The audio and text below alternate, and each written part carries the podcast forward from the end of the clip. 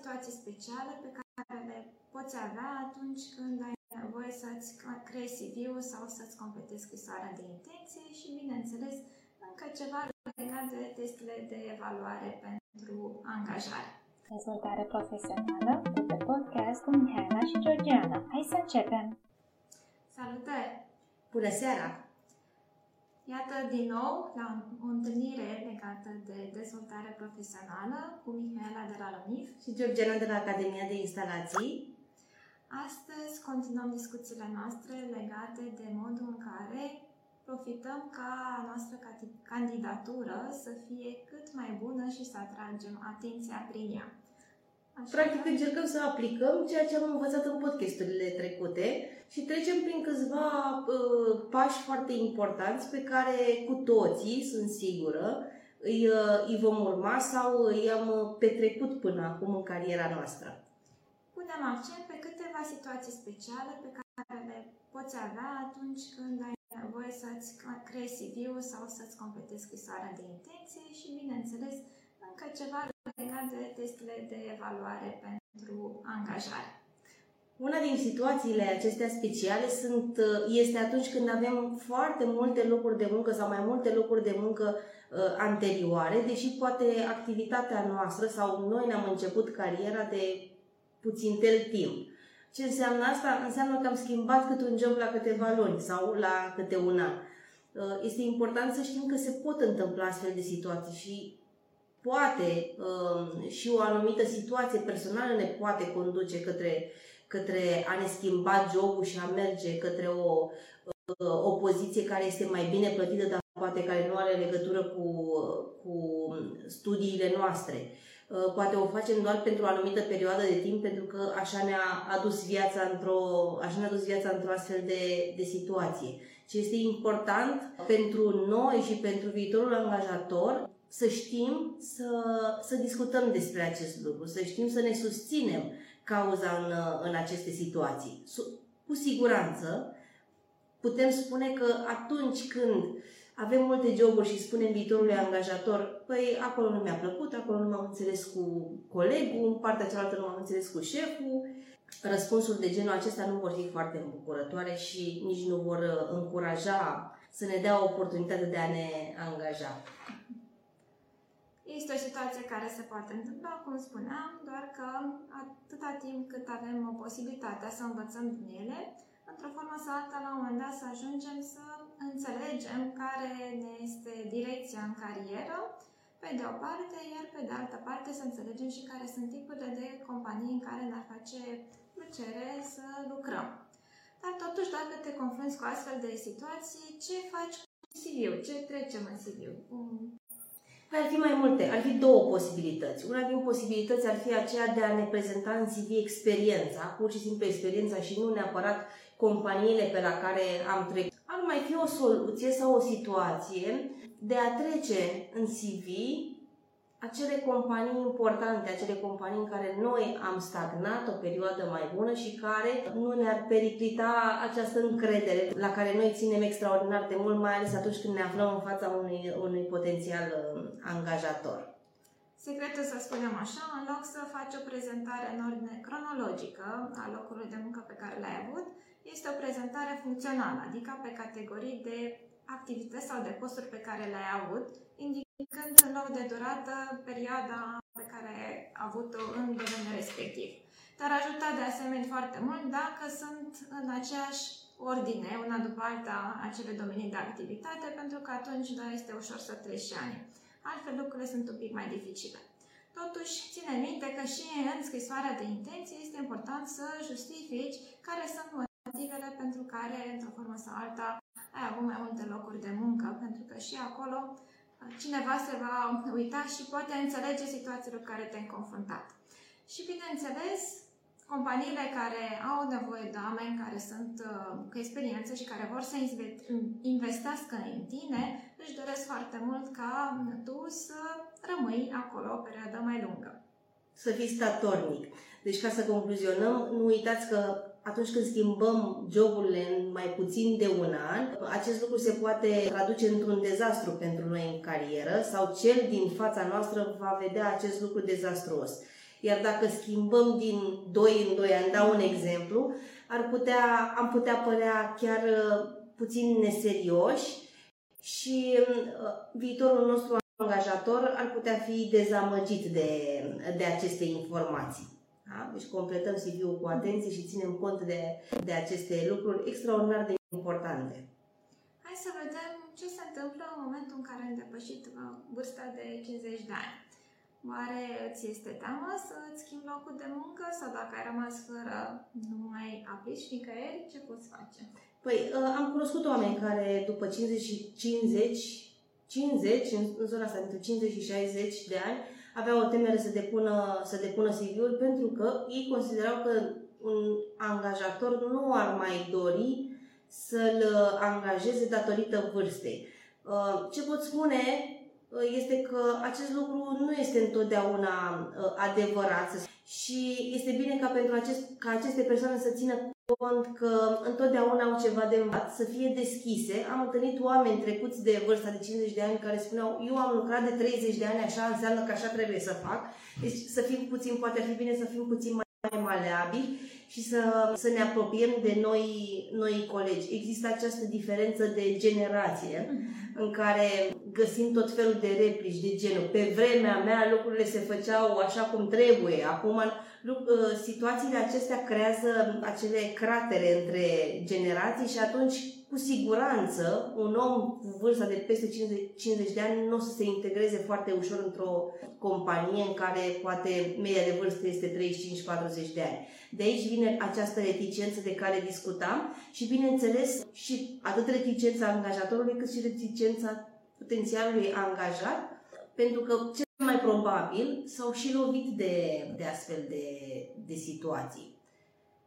Deschidere, învățare. învățare și chiar și socializare, pentru că ar fi bine ca oamenii să te cunoască, să ajungi la anumite locuri de muncă potrivite pentru tine, pentru că oamenii știu deja ce experiență ai tu și au deja încredere și te pot invita să participi la interviu și chiar să te angajezi. Deci ai nevoie să-ți creezi o relație, o rețea de persoane care sunt aproape de tine. Și de asemenea, ce mai poți face este să vezi care sunt companiile care angajează persoane cu vârste mai înaintate. Fie au un profil dedicat, fie te poți uita pe site-urile lor sau pe uh, o pagină uh, profesională, cum ar fi pe LinkedIn, unde poți vedea care sunt angajații lor. Și dacă cumva deja au în lista lor vârste apropiate cu ale tale, este foarte probabil să te accepte și pe tine.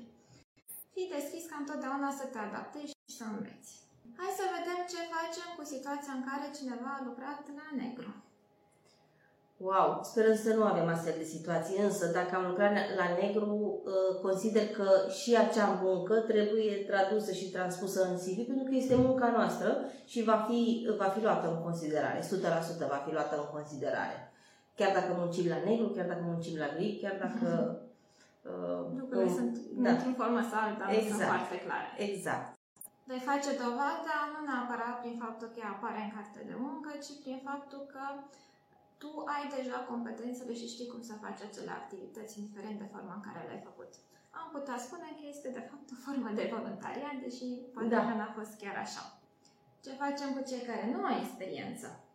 Pentru cei care nu au experiență, de chiar, chiar am avut un podcast special pentru, pe, pe zona asta, în care explicam cât de importante sunt toate activitățile pe care ei le-au avut în, uh, în facultate, în perioada de școală, inclusiv uh, acele workshop-uri la care uh, putem să ne înscriem și să înțelegem ce anume urmează să facem noi în câmpul muncii, că practic în, în, mhm. în aceste luni nu putem învăța foarte, foarte multe. Îmi aduc aminte de mine că atunci când eram la la început de drum și uh, îmi căutam un job, mi-a trecut în CV inclusiv faptul că am, că am participat la care științifică, nu știu care, și că am luat premiul 3 sau ceva de genul acesta. Atât de important mi se părea la momentul respectiv și țin minte că la primul interviu, care era pe, ca inginer pe zona asta de mediu, a contat extraordinar de mult pentru că comunicarea aceea științifică era chiar pe zona uh, de protecția, de protecția mediului și au fost foarte încântați oamenii. Wow, ai fost implicată în facultate, ne place. Adică a contat extraordinar, extraordinar de mult uh, treaba asta, că oamenii își dau seama că în facultate te implici în alte, alte activități. Deci ce poate un om la început de drum să-și treacă toate activitățile la care el a participat. Că vorbim de practică. În anumite, în anumite ani ai facultății, noi suntem obligați să facem, să facem practica. Inclusiv practica aia trebuie să o, să o trecem. Dacă învățăm ceva, ne place să învățăm ceva, îmi place să uh, pictez sau eu știu ce am putea, ce exemple am putea, îmi, îmi place să învăț. să proiectez ceva. Îmi place să proiectez Vreau să ceva. proiectez uh, orice am eu prin casă, chiar că nu are nicio relevanță. Exact, pentru- exact. Putem să trecem proiectul acesta. Mi-am proiectat casa, mi-am proiectat dormitorul. Mașina, Mașina. piese, Da. ciocanul și așa mai departe. Orice putem să facem. Orice. Sau mici programele dacă vorbim de zona care ține de IT. Exact. Este tare important să arătăm oamenilor că suntem deschiși, că dorim să progresăm, să învățăm și că suntem acolo ca să devenim mai buni. Și nu putem, altcumva nu putem, pentru că experiența anterioară nu ne ajută, fiind zero. În schimb, ne ajută implicarea noastră anterioară. Iar noi cu toții putem fi implicați în absolut orice, în orice lucru. Și dacă ai posibilitatea, găsește asociații care sunt dedicate pentru studenți, tineri și așa mai departe, care într-o formă sau alta te pot ajuta să practici ceea ce ai învățat sau ai nevoie mai departe să faci ca și dovadă pentru angajator. Și aceea este tot experiența ta. anumiți angajatori dau test în- la, la interviu și uh, aș vrea să uh, punctăm ce se întâmplă dacă refuzăm uh, un, uh, un test. Mhm. Este normal. E o opțiune, nu îți interzice absolut nimeni să dai orice test ți se propune. În schimb, există varianta în care uh, cineva să spună că este un element uh, de, partaj, de departajare și, prin urmare, dacă nu participi la acel test, este foarte probabil ca uh, angajarea ta sau pași de angajare să fie opriți aici, pentru că nu au posibilitatea să identifice dacă într-adevăr ești potrivit sau nu pentru postul respectiv. Așa că îți readucem aminte că este important să fii deschis și să parcurgi acele teste pentru angajare. Bineînțeles, există și situații speciale. Poți refuza, spre exemplu, dacă știi într-adevăr că nu te pricepi, dacă e- că nu ai niciun fel de experiență. Și poți spune pur și simplu că nu am cum să parcurg un astfel de test pentru că nu am experiență pe domeniu, care mie însă mi s-a întâmplat și am preferat să fie clar de la început acest lucru. Prin urmare, mai avem încă un subiect special de, de discutat legat tot de CV. Pentru că CV-ul pune multe vețelate Da, dintre da, da. toate. Și anume dacă putem, să, dacă putem face ceva astfel încât CV-ul nostru să fie, să fie citit. Probabil că te întrebi după ce ai aplicat la 10, 20, 100 de locuri de muncă, îți dai seama că CV-ul tău nu prea este citit. Și te întrebi oare ce îți lipsește, poate ți-ai creat CV-ul care consideră că este ideal, perfect, și totuși ai senzația că ceva nu se potrivește. Ei, mai există un mic truc, să numim așa, pe care îl poți folosi. Sunt o serie de aplicații online da, care îți uh, pot sugera care sunt cuvintele potrivite pe care să le incluzi în CV.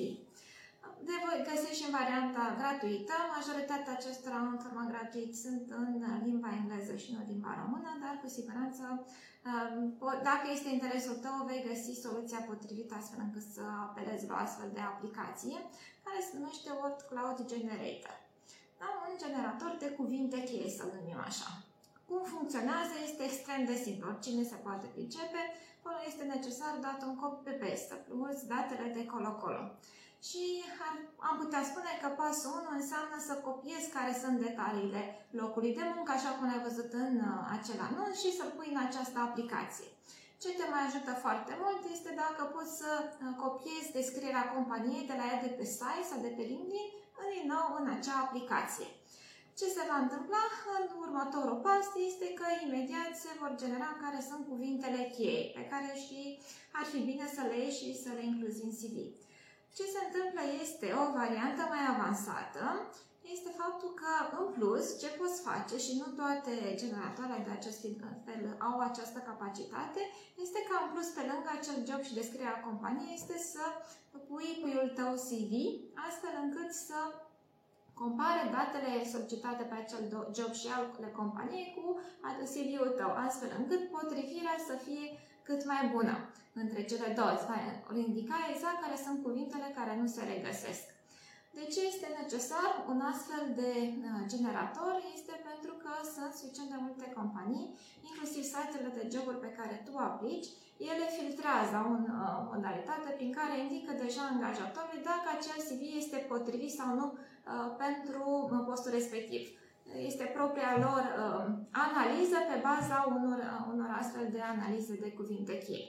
Nu înseamnă că sunt 100% perfecte, cum spuneam, poate asta este motivul pentru care tu nu reușești să ai CV-uri care sunt citite. Așa că uh, folosește-le cu încredere astfel încât să uh, poți avea șanse mai multe în candidatura ta.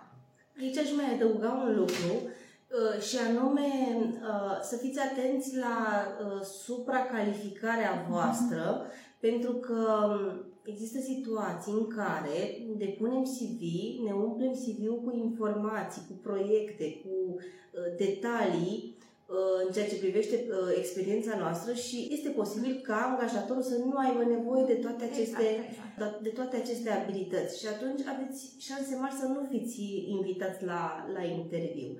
Mulați CV-ul vostru pe cerința angajatorului. Nu este rău să ne să ne întocmim CV-ul în funcție de poziția pe care noi ne-o dorim. Deci dacă depunem un CV către un angajator și care are o poziție de project manager, iar eu am abilități și de project manager, și de om de ofertare, și de om de derulare, și de om le mai limitez un pic și mă duc acolo uh, nișat pe partea aia de project management. Pentru că altfel, al meu angajator ar putea să spună, păi omul ăsta e supracalificat, și nu am nevoie de treaba asta. Mi-a adus aminte vorbind de project management, uh, este uh, chiar și LinkedIn în varianta premium, îți sugerează în momentul în care aplici care sunt cuvintele sau competențele care ar fi bine să le ai în CV. Și o să observ că sunt de multe ori pur și simplu deviații ale aceleași cuvânt, pur și simplu puse în, acela, în altă formă. Nu o să fie uh, project manager, este manager de proiect sau uh, management pentru proiectele nu știu de care. Deci sunt pur și simplu modalități prin care ei triază cele CV-uri, iar dacă tu nu ai forma potrivită, atunci nu o să fie citite. Exact.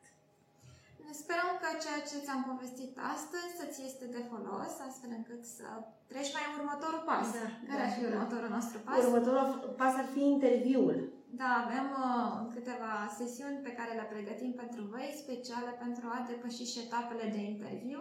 Vom uh, ne vom opri o perioadă mai lungă în această zonă pentru că sunt multe lucruri de discutat și chiar vom avea și niște invitați speciali pentru tine astfel încât să-ți poată explice mai bine ceea ce ai de făcut. Super. Eu abia aștept. Și vă mulțumim încă o dată și ne revedem la următoarele noastre întâlniri pe podcastul de dezvoltare profesională. Mulțumim tare mult și vă dorim o seară minunată! Rămâi aproape! Revenim cu noutăți!